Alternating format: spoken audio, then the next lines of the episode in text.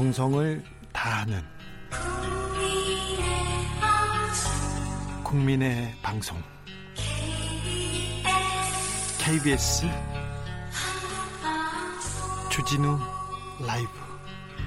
그냥 그렇다고요.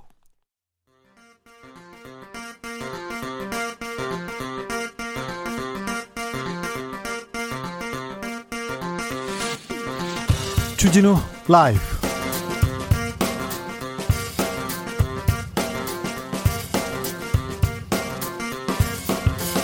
(2020년 7월 14일) 화요일입니다. 안녕하십니까? 주진우입니다.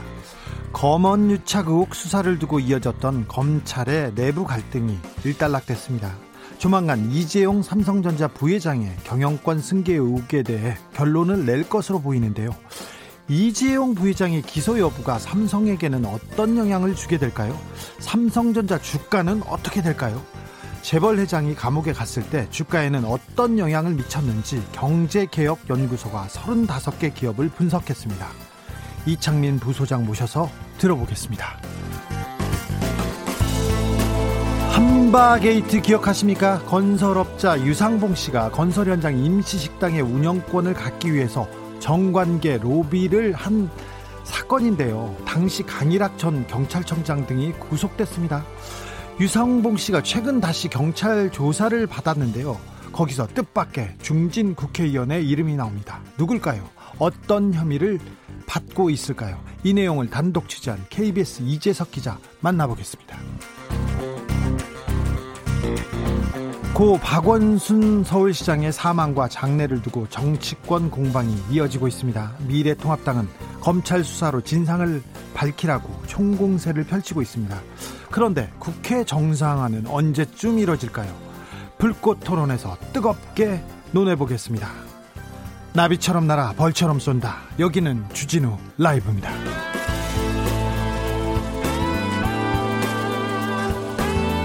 오늘도 자중자애 겸손하고 진정성 있게 여러분과 함께하겠습니다.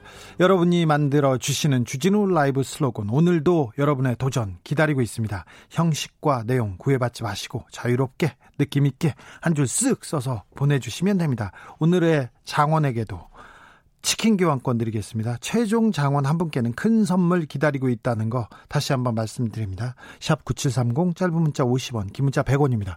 콩으로 보내시면 무료입니다. 그럼 오늘 순서 시작하겠습니다. 주진우 라이브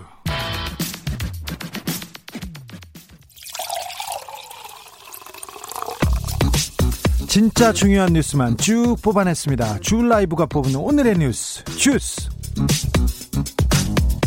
시사인 임지영 기자 안녕하세요. 안녕하세요. 네.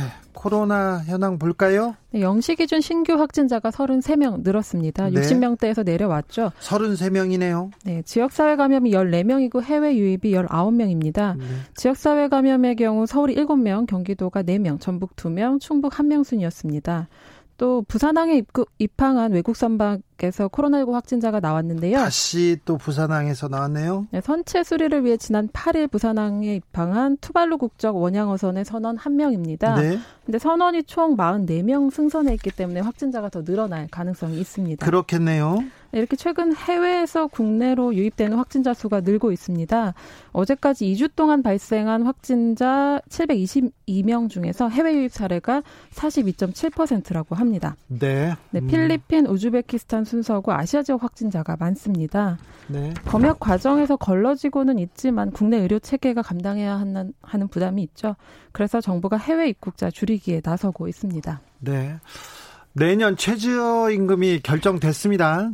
네, 올해보다 1.5% 인상된 8,220원으로 결정됐습니다. 1.5%면 어 뭐 지금 최저임금이 네. 제도, 이 제도가 생긴 이래로 가장 적은 수치입니다. 네, 1988년 최저임금제 도입 이후 가장 낮은 인상률인데요. 네. 어제 오후 3시에 최저임금위원회가 회의를 했죠. 노동자 위원안과 사용자 위원안의 간격이 좀처럼 줄지 않았습니다. 그래서 공익위원이 8,620원에서 9,110원 사이에서 논의를 해달라는 이른바 심의 촉진 구간을 제시했는데요. 그럼에도 그 잘 이견이 좁혀지지 않았고요. 그래서 오늘 새벽 1시 중재안으로 전년 대비 1.5% 인상된 8,720원을 제시한 겁니다. 중재안이 나오자 노동자 위원들은 모두 퇴장했고요. 네, 그 노동계는 동결을 주장한 사용자 쪽 목소리가 지나치게 반영된 거 아니냐면서 반발하고 있습니다. 노동부 장관은 다음 달 5일까지 내년도 최저임금을 고시해야 하고 내년 1월 1일부터 효력이 발생합니다. 코로나로 인한 그 경제의 어려움을 감안했을 텐데 감안했을 텐데 어, 노동계 입장이 거의 받아들여지지 않은 것 같습니다.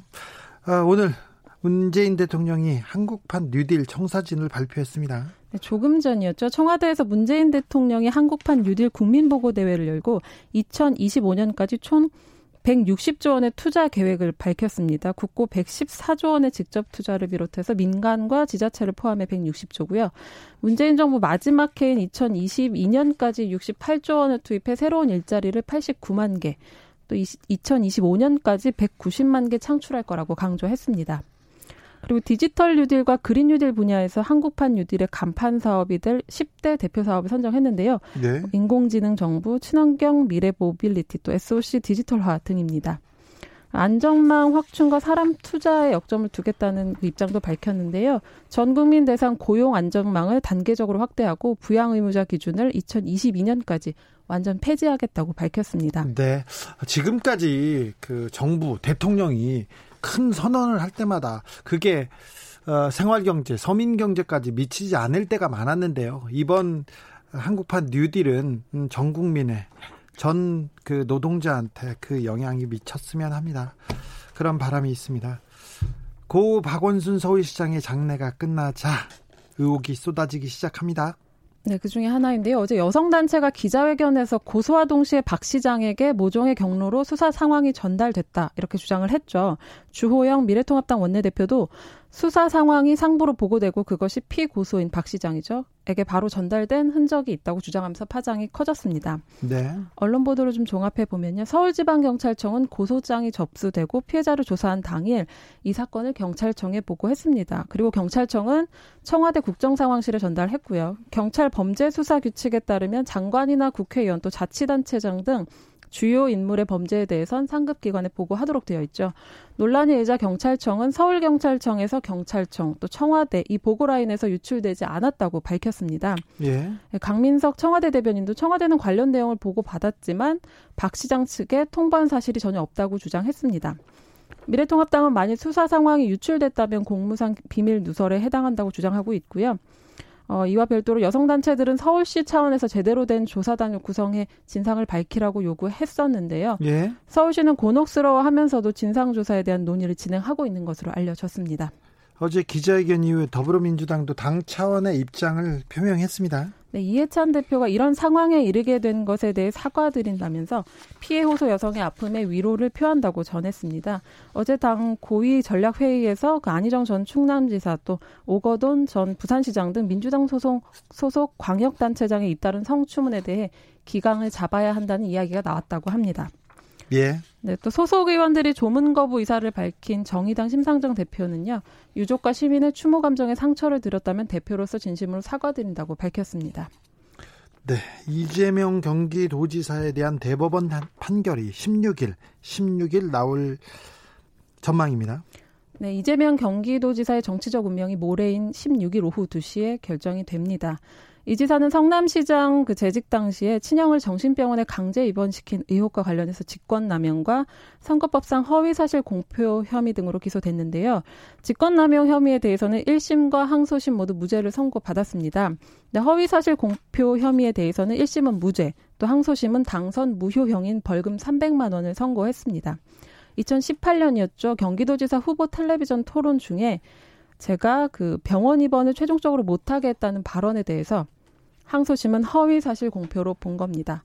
이 사건은 대법원 2부에 배당돼 대법관 4명으로 구성된 소부에서 심리가 진행됐는데요. 여기서 다른 의견이 제시되거나 사회적으로 중요한 사건은 대법관 13명이 참여하는 전원 합의체 심리로 넘깁니다. 이 사건도 마찬가지였고요. 모레 대법원 전원 합의체에서 다수결로 결정됩니다. 만약에 당선 무효형인 항소심의 형이 확정되면 이 지사는 지사직을 잃고요. 또 선거 비용 38억 원도 반납해야 합니다. 또 5년간 피선거권도 박탈되고요. 반면 대법원에서 무죄 취지로 사건을 파기환송하면 지사직을 유지할 가능성이 커집니다. 방금 들어온 속보 전합니다. 오는 16일 문재인 대통령의 국회 개헌 연설에 여야가 회의했다고 합니다. 그러니까 21대 국회는 어, 열게 됐는데요.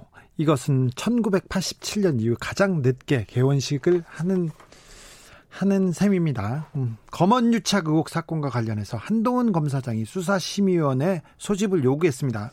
어제 한동훈 검사장이 변호인을 통해서 공작의 피해자인 저의 국한의 수, 사가 진행되고 있어서 수사심의위를 신청했다고 밝혔는데요. 공작의 피해자다. 네, 공정한 수사를 기대하기 어렵다는 이유입니다. 검찰의 공정한 수사를 기대하기 어렵다. 네, 한 검사장의 수사심의위 소집 요청까지 포함하면 이 사건에 이 사건 하나에 무려 다섯 건의 수사심의 소집 요청이 있었습니다. 네. 네. 서울중앙지검은 어제 오전 이동재 전 채널A 기자가 요청한 수사심의 소집 여부를 판단하는 부의심의위원회를 열었는데요. 수사심의위에 부의하지 않기로 결정했습니다. 부의하지 않는다는 말이 무슨 말이에요? 네, 수사 심의위가 열리지 않는다는 건데요. 네. 이유가 있습니다. 부의 심사 심의위에 따르면요. 그 앞서 이철 전 밸류 인베스트 코리아 대표가 신청한 수사 심의 소집이 결정됐고 이때 이전 기자가 의견 진술 기회를 보장받을 수 있다는 겁니다. 네, 그러면 병합해서 한 번에 수사 심의를 열어라 이렇게 얘기한다는 건가요? 네, 그래서 15명의 외부 전문가로 구성된 수사 심의가 24일에 열립니다.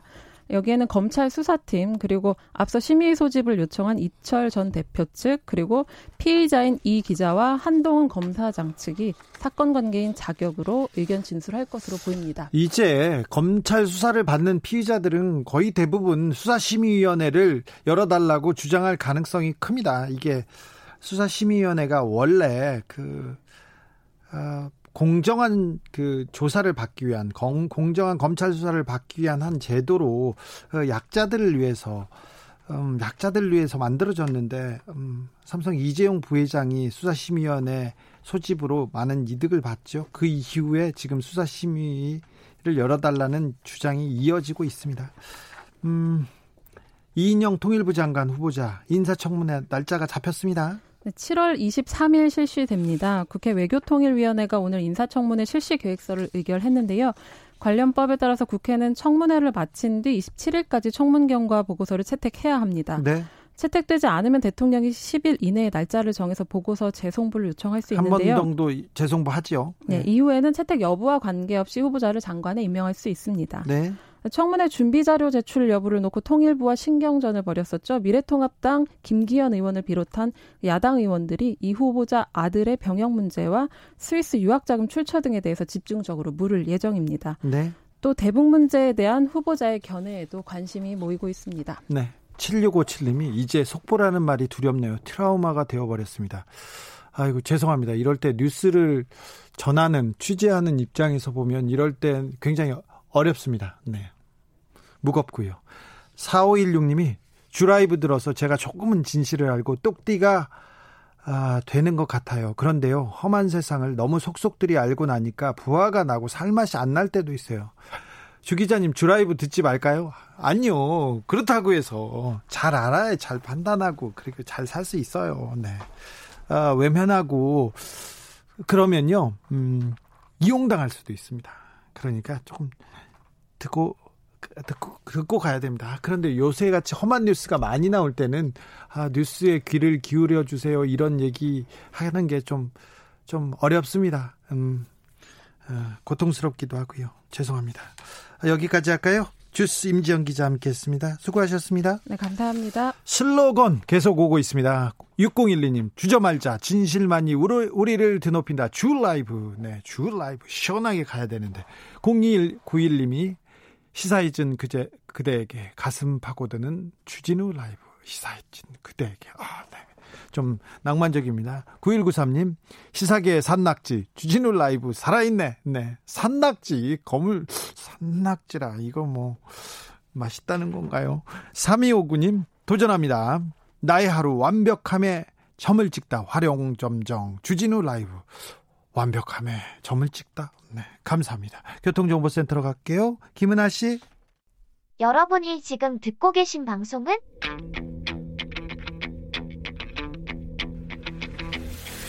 힌트 주진우 기자가 라이브로 진행하는 KBS 일라디오 방송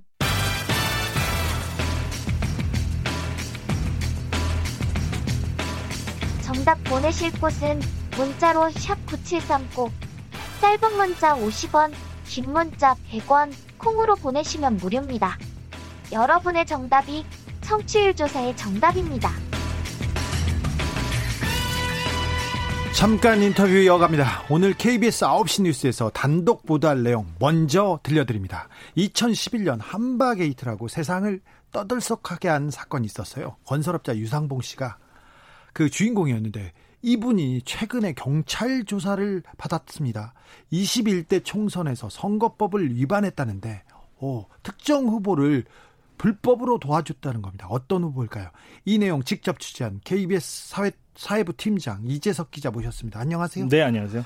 유상봉 씨요. 그 유상봉 씨 맞습니까? 네, 맞습니다. 그러니까 요즘 그 후배 기자들은 그 한바왕 유상봉이라는 이름을 잘 모르더라고요. 아, 몰라요? 예, 저나 이제 주 기자는 잘 알지 않습니까? 아, 그럼요. 예, 네. 세상을 떠들썩하게 했던 그 주인공인데 네. 그 사람과 그 사람의 아들 그리고 윤상현 의원의 보좌관 조모 씨라고 있습니다. 네. 이세 명이 지금 인천지방경찰청 지능범죄수사대 줄여서 지수대라고 하잖아요. 여기에 지금 피의자로 입건이 돼 있는 상태입니다. 아, 이 유상봉 씨는 그 한바게이트 이후에 감옥도 갔고요. 여러 번 갔죠. 그래, 네. 그리고 다 일이 끝난 줄 알았는데 지금 현재 일어나는 일 때문에 그런 거죠? 그렇습니다. 그러니까 방금 전에 이제 윤상현 의원의 보좌관이라고 제가 말씀을 드렸는데 이번 총선 21대 총선에서 네.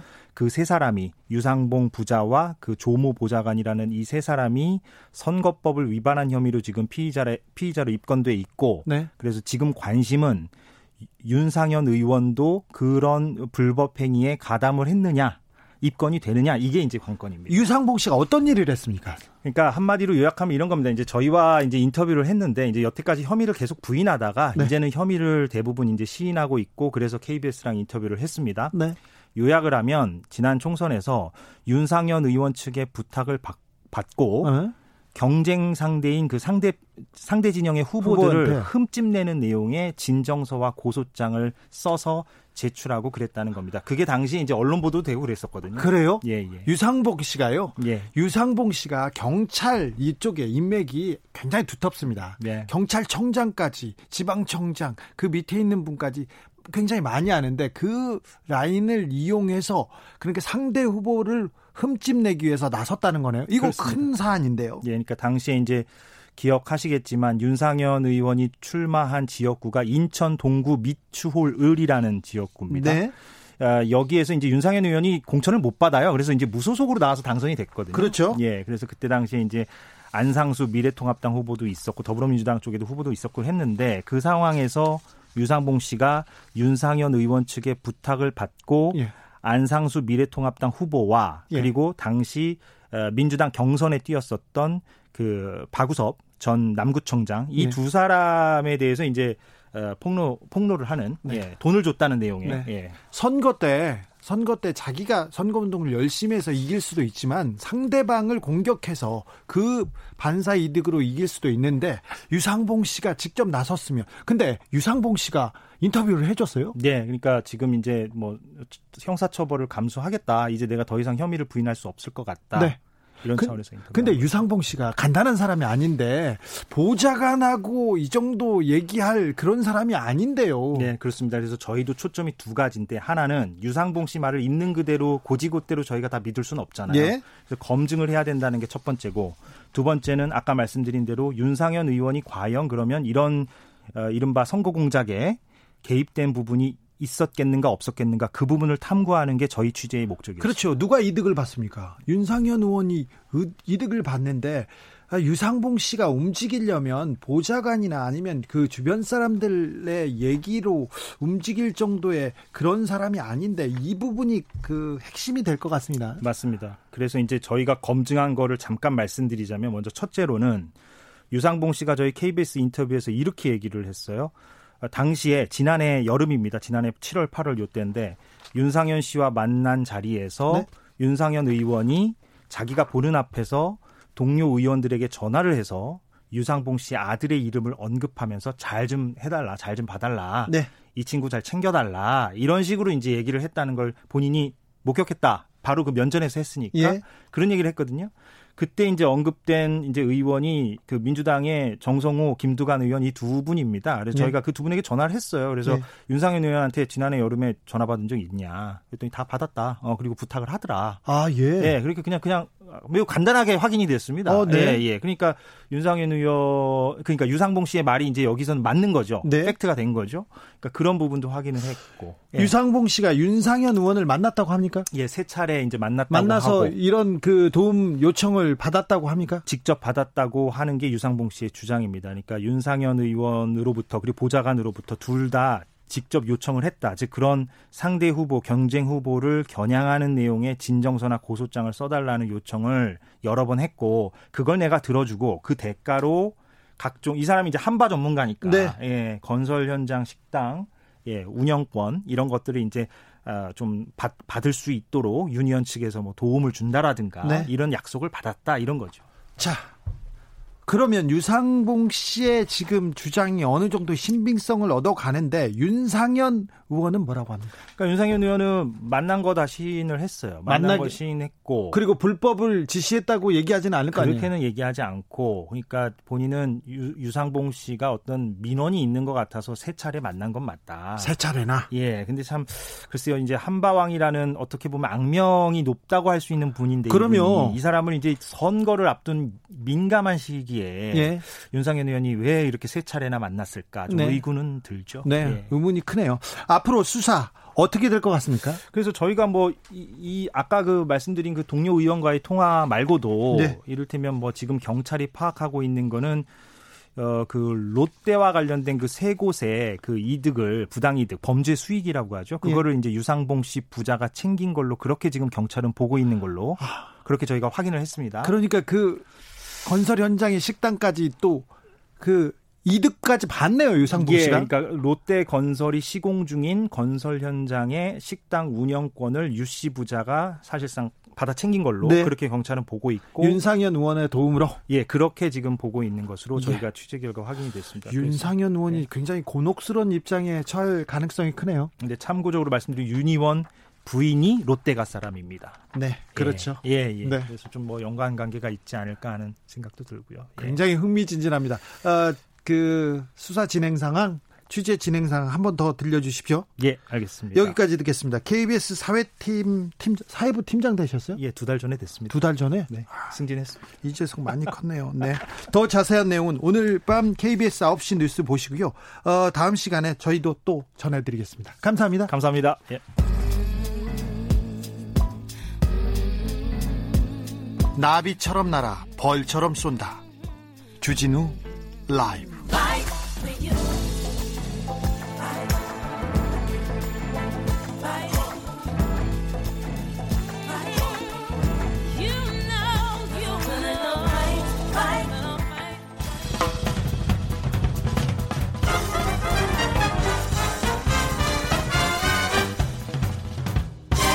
훅 인터뷰 모두를 위한 모두를 향한 모두의 궁금증 훅 인터뷰 오늘은 실용 경제입니다. 잘 들어보세요. 돈이 되는 정보로 채우겠습니다.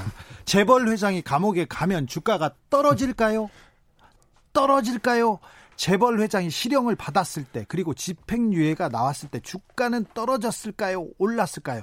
이런 실용적인 연구를 했습니다. 경제개혁연구소가 35 군데 기업을 분석했습니다. 그 결과 지금부터 살펴보겠습니다. 이창민 경제개혁연구소 부소장 모셨습니다. 안녕하세요. 네, 안녕하세요. 한양대학교 경영학과 교수님이십니다. 네, 맞습니다. 네. 아, 삼성 이재용 부회장이 경영권 승계 를 불법으로 했다, 편법으로 했다. 이게 법의 심판 앞에 있는데 어, 기소 어떻게 될 것으로 보이십니까? 어, 지금은 사실 수사심의위원회라는 변수가 등장을 해가지고요. 네, 그러게요. 예, 그게 이제 사실은 검찰의 권력을 견제하기 위해 만든 건데 네. 검찰이 그 재벌 회장을 위해서 예, 더 센 경제 결력과 싸워야 되는데 네. 그것 때문에 이제 검찰이 스탠스가 꼬여 있다고 보고요. 네. 저는 그럼에도 불구하고 이제 기소가 되는 게 맞다고 생각을 합니다. 일단은 첫 번째는 과거에 8차례 정도 권고를 검찰이 수용을 했었는데 네. 그 케이스들은 각각 되게 다르고요. 예. 어, 그 다음에 기본적으로 검찰이 영장을 청구를 했는데 그것도 영장도 기각이 됐었죠. 네. 근데 그때 이제 법원에서 얘기를 하는 건 기본적인 범죄 사실은 소명이 된 거다. 네. 그러니까 이거는 법원에서 판단을 해야 되는 거라는 전제를 깔았어요. 네.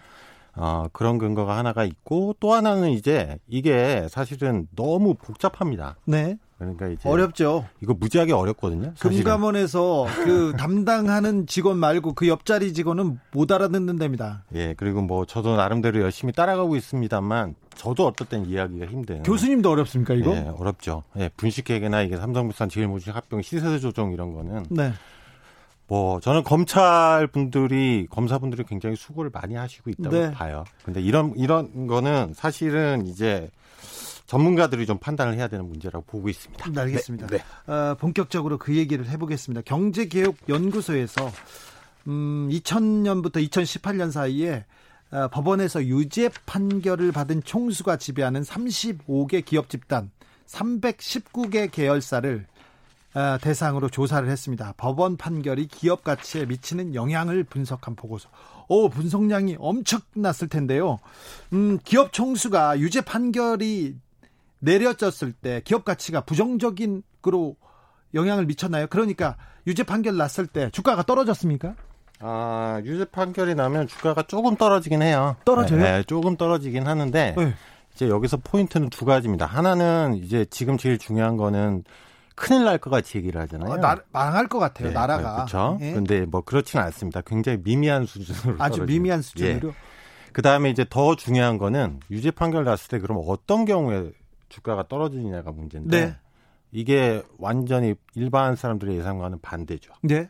그러니까 실형이 나오면 네, 그러니까 구속됐을 실, 경우 예, 그러니까 총수가 실제로 감옥에 가는 경우는 사실은 주가에 그렇게 큰 영향이 없어요. 오르기도 했어요. SK나 삼성 같은 경우. 예, 그리고 실제로 이재용 부회장 케이스도 그런 게 나타났고요. 네. 삼성전자 주가만 보면 네, 삼성전자 주가는 이재용 부회장이 구속됐을 때 올라갔죠. 예, 그렇죠. SK 아. 하이닉스나 SK도 최태원 회장이 구속됐을 때 올라갔죠. 네, 그런 패턴들이 많이 보이죠. 네. 그러니까 오히려 집행유예가 나왔을 때 주가가 더 떨어집니다. 아이고 그렇군요. 집행유예가 나오면요. 예. 그러니까 어. 이제 소위 말하는 재계나 언론에서 얘기하는 저는 그걸 공포 마케팅이라고 생각을 하는데 네. 그런 네. 것들은 실증적 근거가 없습니다. 아 이번에 교수님이 보고서 이렇게 잘 어, 319개 기업을 이렇게 정리해보고 분석해봤더니 집행유예 때는 주가가 떨어지고 구속됐을 때는 올라가기도 하고. 네. 예. 뭐. 아, 주요, 주요 기업과 사법 처리 사례를 조금 알려 주십시오.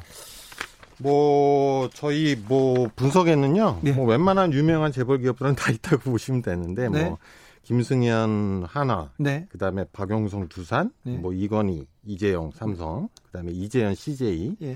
그 다음에 현대차 정몽구, 최태원, SK 네. 이런 것들을 다 포괄을 하고 있습니다. 다 포괄하고 있습니까? 예, 그럼 예. 주요 기업은 다 했네요. 예, 그리고 2000년대부터요.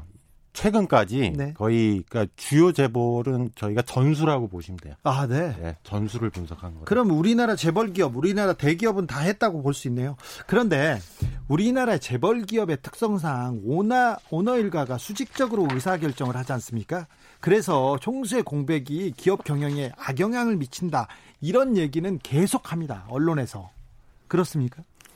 일단 뭐 저희 연구 결과는 그렇지 않다는 거를 말을 해주고 있고요. 연구 결과에서는 예. 그런데 예. 어, 오너가 감옥에 가지 않습니까? 그러면 그 오너의 옥수발하는 그러니까 기업의 그 수뇌부들이 그 구치소나 교도소 앞에다가 방을 얻어놓고 거기서 이렇게 보고서를 가지고 다녀요. 네. 그런데 회장님이 도장을 안 찍어주잖아요. 그러면 회장 사모님한테 갔다가 회장 사모님이 잘 몰라 그러면 아들한테 갔다가 그 아들이 모르면 작은 아들한테 갔다가 이렇게 이렇게 뭐라고 해야 되나 이렇게 돌아다니는 결제를 받으러 돌아다니는 경우는 실제로 많이 있어요. 제가 지금 얘기하는 게 기업이 몇 개 있습니다. 네네. 네, 네. 그런 경우는 있어요. 예. 그러니까 그분들은 좀 불편하겠지만 예. 실제 경영하고는 별로 상관이 없군요.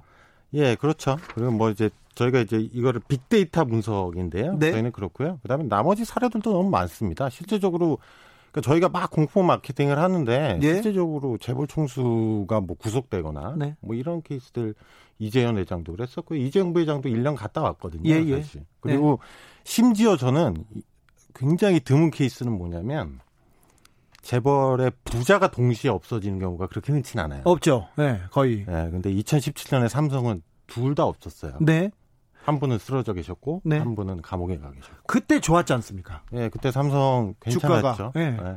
그러니까 실적도 이제, 사상 최대였고요. 예. 그리고 일단은 이런 문제에 대해서 제가 예를 들면 이게 저희게 논문인데 해외에서 발표를 해보면 해외 사람들은 잘 이해를 못해요. 그래요? 아니, 그러니까 이런 공포 마케팅을 잘 이해를 못해요. 네. 왜냐하면 이게 요즘 미국 같은 데서는 그렇거든요. CEO 굉장히 중요하다고 봐요. 네. CEO가 기업 가치에 기여하는 바가 크다고 보거든요. 네. 그런데 CEO가 그러면 중요한데 잘못을 하면 봐줘야 된다 이런 논리는 없어요. 그, 그렇죠. 네, 그거는 중요한 위치에서의 권력 남용이기 때문에 더 세게 처벌받아야 된다는 논리가 돼야지 이거는 네. 제 보기엔 기괴한 논리입니다. 이상하게 우리나라만 언론이 이런 논리를 설파하고 있어요. 네. 학계에도 없죠. 외국 학계에도. 아, 없죠. 없어요? 네, 없습니다. 이런 연구를 시작하게 된 계기가 있습니까? 뭐 계기는 간단한데요. 예.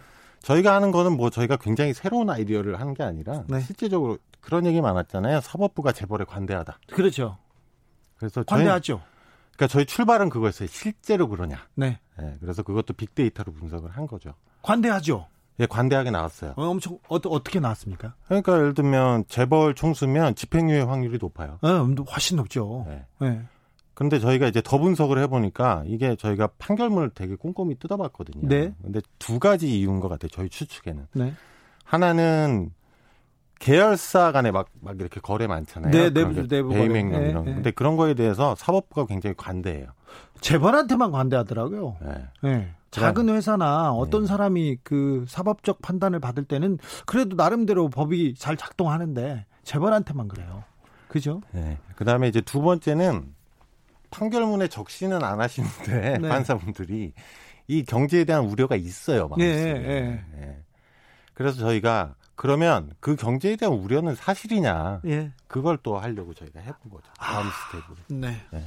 아, 흥미진진합니다. 어, 저는 흥미진진한데 여러분은 어떨지 모르겠습니다. 그런데 어, 그 교수님 그 얘기해가지고 제가 얘기 물어보겠는데, 음, 이재용 부회장 뇌물죄 파기환송심 재판을 맡은 정준영 부장판사가 이재용 네. 부회장한테 따뜻한 조언을 하면서 어, 준법감시위원회 설치를 하라고 했어요. 그래서 양형에 이렇게 도움을 주겠다. 이 부분에 대해서는 어떻게 보십니까, 학자로서? 어, 일단은 그거는 사실관계도 틀렸고요. 사실은 정준영 판사님이 미국의 일정의 양형 기준을 보셨는데 네. 그것도 해석을 잘못하신 거고요. 그렇죠. 네, 해석은 잘못하신 거고. 그다음에 저는 좀 안타까워요. 이렇게 사실은 이런 어떤 재벌에 대한 방어 논리가 만들어지는 건 저는 네. 판사분들의 아이디어라기보다는 네.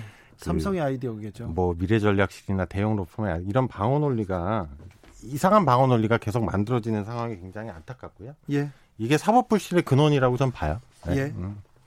어, 이 보고서를 저기 재벌 수사를 하는 검찰과 사법부 판사님들 열심히 봤으면 좋겠는데 어, 판사님들이나 검사님들이 어, 이 보고서를 어, 보고서에 어떤 점을 봤으면 좋겠습니까? 일단은 지금은 당장 검찰인데요. 네. 어, 뭐 저는 저희 보고서를 보시고 네. 흔들리지 않고 기소를 하셨으면 좋겠어요. 네. 그러니까 그리고 굉장히 저는 중요하다고 생각하는 게 저희 이런 재벌 개혁이나 지배구조 개선 얘기가 나온 지가 지금 IMF 외환 위기니까 거의 20년 넘거든요. 네. 근데 잘 안 되고 있잖아요. 네. 거의 삼성 얘기였죠. 네, 뭐 특히 삼성이 안 되죠. 네. 근데 제가 보기에는 이번에 그 준법감시위원회도 보면 이재용 부회장이 유일하게 듣는 거는 판사랑 검사 얘기는 들어요. 어, 그러면 무섭죠. 무섭거든요. 네. 그러니까 행동을 바꿔요. 네. 네. 그러니까 굉장히 중요한 공적 규율이라고 생각하니까 네. 흔들리지 말고 나가셔야 예. 저희 경제 질서에 굉장히 큰 기여를 하시는 거라고 생각해요. 네. 이재용 부회장의 그 편법 불법 승계 의혹 처럼 비슷한 사례가 그 전에도 있었습니까? 우리 재벌에서? 뭐 거의 거의 패턴은 유사합니다. 네. 그러니까 이제 그게 법적인 용어로 뭐 배임 횡령, 그다음에 그다음에 뭐 횡령이라는 게 회사 돈을 가지고 예를 들면 뇌물 주고 뭐 이러는 네. 거잖아요. 네. 그다음에 뭐 조세 포탈, 분식회계 이런 것들은 다, 다 따라 붙는 거죠. 뭐 네. 굉장히 많습니다. 네. 검찰 수사가 재벌 총수에 대한 검찰 수사가 시작되면 언론이 움직이지 않습니까? 그러면 주가에는 영향을 미치나요? 아, 저희가 그걸 해봤는데요. 왜냐하면 그게 이제 처음에 시장에 정보가 나가는 첫 번째 네. 타임이거든요. 그때는 좀 영향을 미칠 것 같은데. 에, 근데 기본적으로 패턴은 비슷해요. 아, 그래요? 네, 그러니까 그렇게 크게? 크지도 않고요. 아, 크게 영향을 미치지 않아요. 네, 그리고 이렇게 예를 들면 이재용 부회장 판결이 나오면 삼성 계열사들이 오르는 winner랑 loser가 생겨요. 네. 오르는데 떨어지는데. 네. 네, 뭐 이렇습니다. 자, 이제 실용 정보 하나만 물어볼게요. 네. 검찰이 이재용 부회장에 대한 기소를 결정하면은 삼성전자 주가는 오를 것 같습니까? 어, 과거의 패턴으로 봐서는 삼성전자는 주가에 그렇게 큰 영향이 없거나 뭐 네. 살짝 오르거나. 아, 오르거나. 네.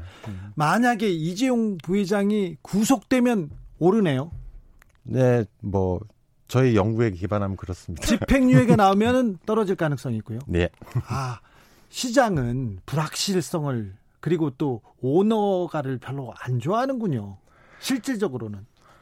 오너가에 대한 믿음이 떨어지기 시작한 거는 굉장히 오래됐다고 보고요. 예. 그다음에 이제 시 아니 시장은 사실은 돈을 집어넣은 투자자잖아요. 네. 투자자 입장에서 자기 이해가 침해됐는데 네. 법원에서 관대하게 해주면 좋아할 리가 없죠. 네.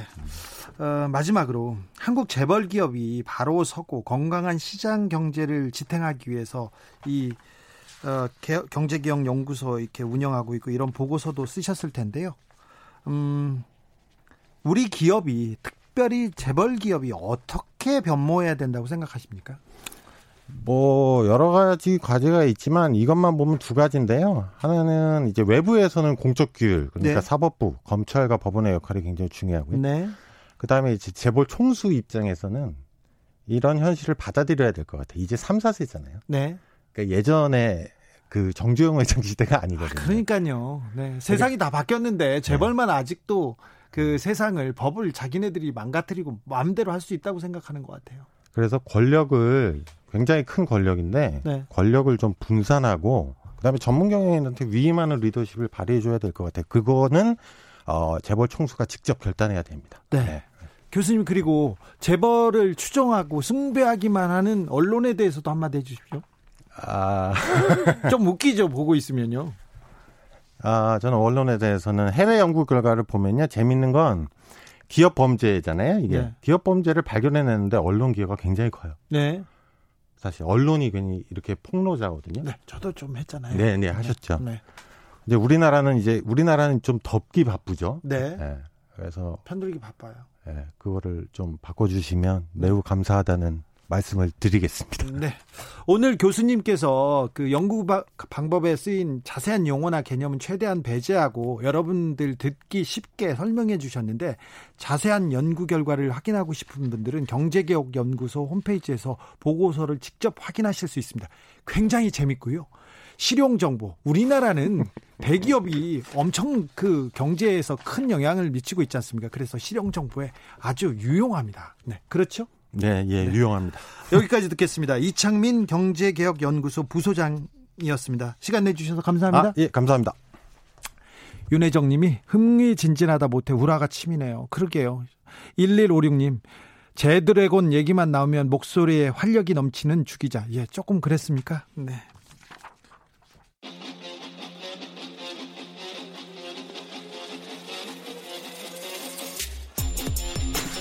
진짜가 나타났다. 악마 기자 주 기자가 전해주는 지옥에서 온 실사. 주진우 라이브.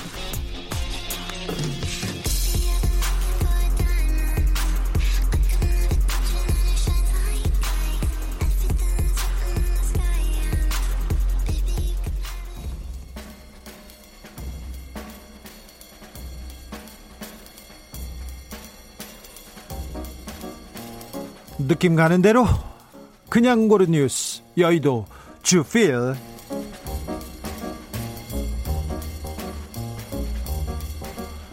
누구시더라 휴가 다녀온 원희룡 얼굴 확 달라졌네요 조선일보 기사입니다 원지사가 지난 1일 출근했다가 외출 신청했고 이튿날부터 8일까지 공식 휴가 를 다녀왔습니다. 그러니까 최근에 긴 휴가를 다녔는데 서울에서 라디오 진행도 하고 여러 일정이 있었어요. 그런데 청사에 돌아왔더니 눈은 쌍꺼풀이 짙게 도드러져 있고 눈 밑 애교살이 도톰하게 나오는 등 인상 자체가 달라져 있었답니다. 여기에 머리에 볼륨이 잔뜩 들어갔다고 원 지사는 휴가 기간 중 안, 안검하수 그러니까 눈꺼풀 처짐 시술을 받은 것으로 알려졌다 이런 보도가 있습니다. 조선일보 보도였는데요. 어, 자기 돈 내고 자기가 하는 건데 예쁘게 나오는데 할 수 있지 이런 얘기도 있고요. 시술 가지고 뭐라고 할 사항은 아닌데 그리고 수술 너무 잘 됐어요. 이런 댓글이 많이 달렸답니다. 그랬다고요. 수술 장면 녹화 원하면 80만 원 더 내세요. KBS 기사입니다. 의료 사고 때 수술실 CCTV가 결정적인 역할을 하는 경우가 많습니다. 최근에도 특별히 성형외과에서 어, 시술을 받다 수술을 받다가 목숨을 잃은 경우가 많았어요. 그런데 수술실에 CCTV 어, 설치된 병원은 얼마나 될까요? 그런데 얼마 되지 않습니다. 강남에서 성형외과 상담을 받다가 어, CCTV로 이렇게 수술 촬영하나요? 물어보면 80만 원 내면 찍어주겠다 이렇게 얘기한답니다. 어, 홈페이지에 들어가서 CCTV가 있다고 되어 있어서 상담을 가보면요. 어, 홈페이지에 기재된 게 잘못된 거다. 우린 CCTV 없다. 그렇게 우리 병원에는 있어요 하다가 CCTV에 있는데 10분만 보여줄 수 있다. 이렇게 말한 곳도 있다고 합니다. 의사가 CCTV를 수술실에 설치하는 것을 꺼리기 때문인데요. 의료계의 CCTV 설치가 의료진을 잠재적 범죄자로 취급한다. 취급한다 이러면서 수술 집중도를 떨어뜨린다 이런 식으로 반대한답니다. 환자의 신뢰 관계도 악화한다 이렇게 얘기한답니다. 의사 선생님이 네. CCTV 아, CCTV 발음 되게 못하네. 그렇게 그래서 CCTV 설치가 잘 안 되는지도 모르겠습니다. 2018년부터 수술실 CCTV 시범용이 시범 운영 중인 경기도 의료원에 따르면 어, 촬영 동의율이 70%나 되는데 지금까지 촬영 사본을 요구한 경우는 없었대요. 그러니까 CCTV 설치 이후에 의료 사고에 대한 분쟁이 줄어들었다고 볼 수도 있습니다. 그런데 의사나 병원에서 CCTV 설치 안 하고 있습니다. 어, 오늘 기사인데요. 내시경 그 뇌시경 도중에 대장이 구멍이 나서 그런데 응급 처치를 안 해서 환자가 숨진 경우가 있었어요. 그런데 의사 의사는 1심에서 금고 1년, 그러니까 징역 1년에 처해졌는데 2심에서 집행유예로 바로 풀려났습니다. 아, 이형걸 부장판사님이 피고인이 치료비 전액을 부담했으니까 그 경감해준다는 이런 얘기를 했는데 아니 그럼 내시경 이런 간단한 시술을 하다가 사람이 죽었는데 치료비까지 의사가 받으려고 했습니까? 이건 조금 너무하지 않습니까? 의료 사고가 많은데 의료 사고를 그 의료 사고를 그 호소하지 않습니까? 그러면 피해자한테 희생자한테 이 의료 사고를 증명하라고 합니다. 증명하라고. 아 이건 너무하는 것 같아요. 아, 이런 법원도 너무한 것 같습니다. 의사 선생님한테만 관대한 이런 판결 아, 이것도 안타 안타깝습니다. 점점 더님 CCTV 어, CCTV가 주기자 잡네. 어, CCTV 어떻게 할 거야? 나 참.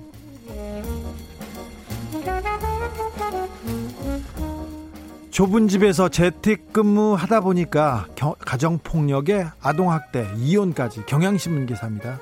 최근 일본의 코로나 상황이 심상치 않습니다. 이런 상황에서 지겨운 재택근무에서 벗어나지 못하는 사람이 많은데 이를 괴롭게 하는 게 좁은 집이라는 일본 언론의 분석입니다. 그래서 가정폭력 또는 아동학대로 이어지거나 이혼 사태로 연결되는 경우도 적지 않다고 겐다이 비즈니스가 전했습니다.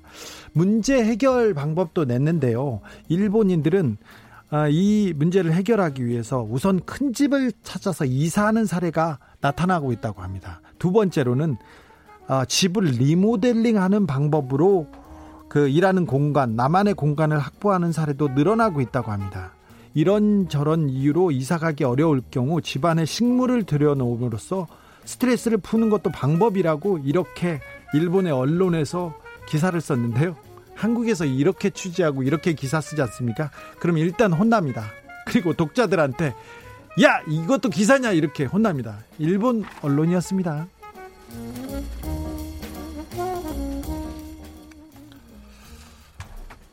해안 덮쳐버린 돼지 족발 수만 개 분량 밀려와 중앙일보 기사인데요. 어, 중국 광동성의 한 해안에 수만 개의 돼지 족발이 떠내려와서 띠를 이루면서 백사장에 족발로 덮어 덮어버리는 그런 일이 벌어졌답니다. 반경 1km 이내에 흩어진 족발을 모두 합하면 수만 개, 수십 톤 분량에 이른다고 합니다. 어, 주민 신고를 받은 공안이 돼지 족발을 다 수거해 갔다는데 참 중국에는 신기한 일이 많습니다. 해변의 연인, 해변의 여인까지는 들어봤는데 해변의 족발은 좀 처음 들어봤습니다.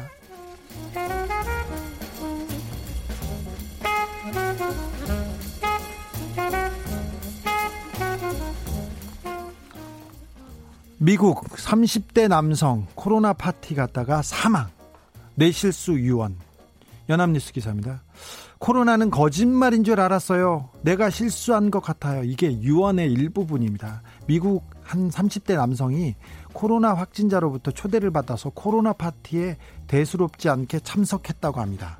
아, 코로나 환자들을 위로한다면서 코로나 환자한테 가서 그 누가 빨리 그 감염되냐 이거 가지고 내기하는 그런 사람들도 있지 않습니까? 그래서 음 대수롭지 않게 파티에 참석했다가 바이러스에 걸려서 이 같은 유언을 남기고 사망했습니다. 이 남성은 자신은 젊고 무엇이든 이겨낼 수 있으리라고 생각했으며 바이러스에 걸릴 거라고는 꿈에도 생각하지 못했다고 합니다. 그런데 코로나는 젊은 사람한테도 이렇게 치명적입니다. 젊은 사람은 덜 아프고 어, 이, 그 이겨내는 경우가 많아서 그렇지 그렇다고 해서 치명적이지 않다는 게 아닙니다.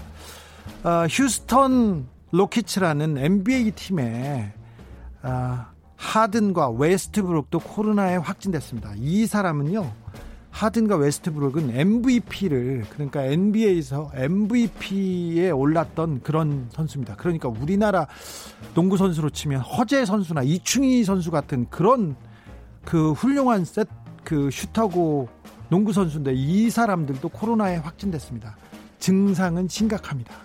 그래서 젊다고 건강하다고 코로나에서 코로나에서 이렇게 안전하지 않습니다. 그러니까 이렇게 이렇게 그 말도 안 되는 호기를 부릴 것이 아니라 코로나는 조심해야 됩니다. 에메랄드 캐슬의 발걸음 들으면서 잠시 쉬었다 저는 6시에 다시 오겠습니다. 지붕 하늘님이 국어책 큰 소리 읽기 연습 매일매일 좀 하세요. 제가 선생님이 국어책 읽으라고 하면 아유 다 읽을 줄 아는데 이걸 또박또박 소, 소리 내서 읽어야 됩니까? 초등학교 때 선생님한테 대들었다가 혼났던 적이 있는데 그때 선생님 말씀 안 들어가지고 이렇게 잘 발음이 그렇습니다. 민경애님, 주 기자님 마음을 차분하게 가라앉히고 멘트 해 보세요. 죄송합니다. 네, 차분하게 가라앉히는 게 안 되는데 아, 노력하겠습니다. 6025님, 거칠지만 거칠 것이 없다. 잡히면 놓치지 않는다. 모두가 원하는 세상을 위해 주진우 라이브. 거칠지만 거칠 것이 없게 달려가겠습니다. 주진우 라이브 슬로건 계속 응모해 주십시오. 감사합니다.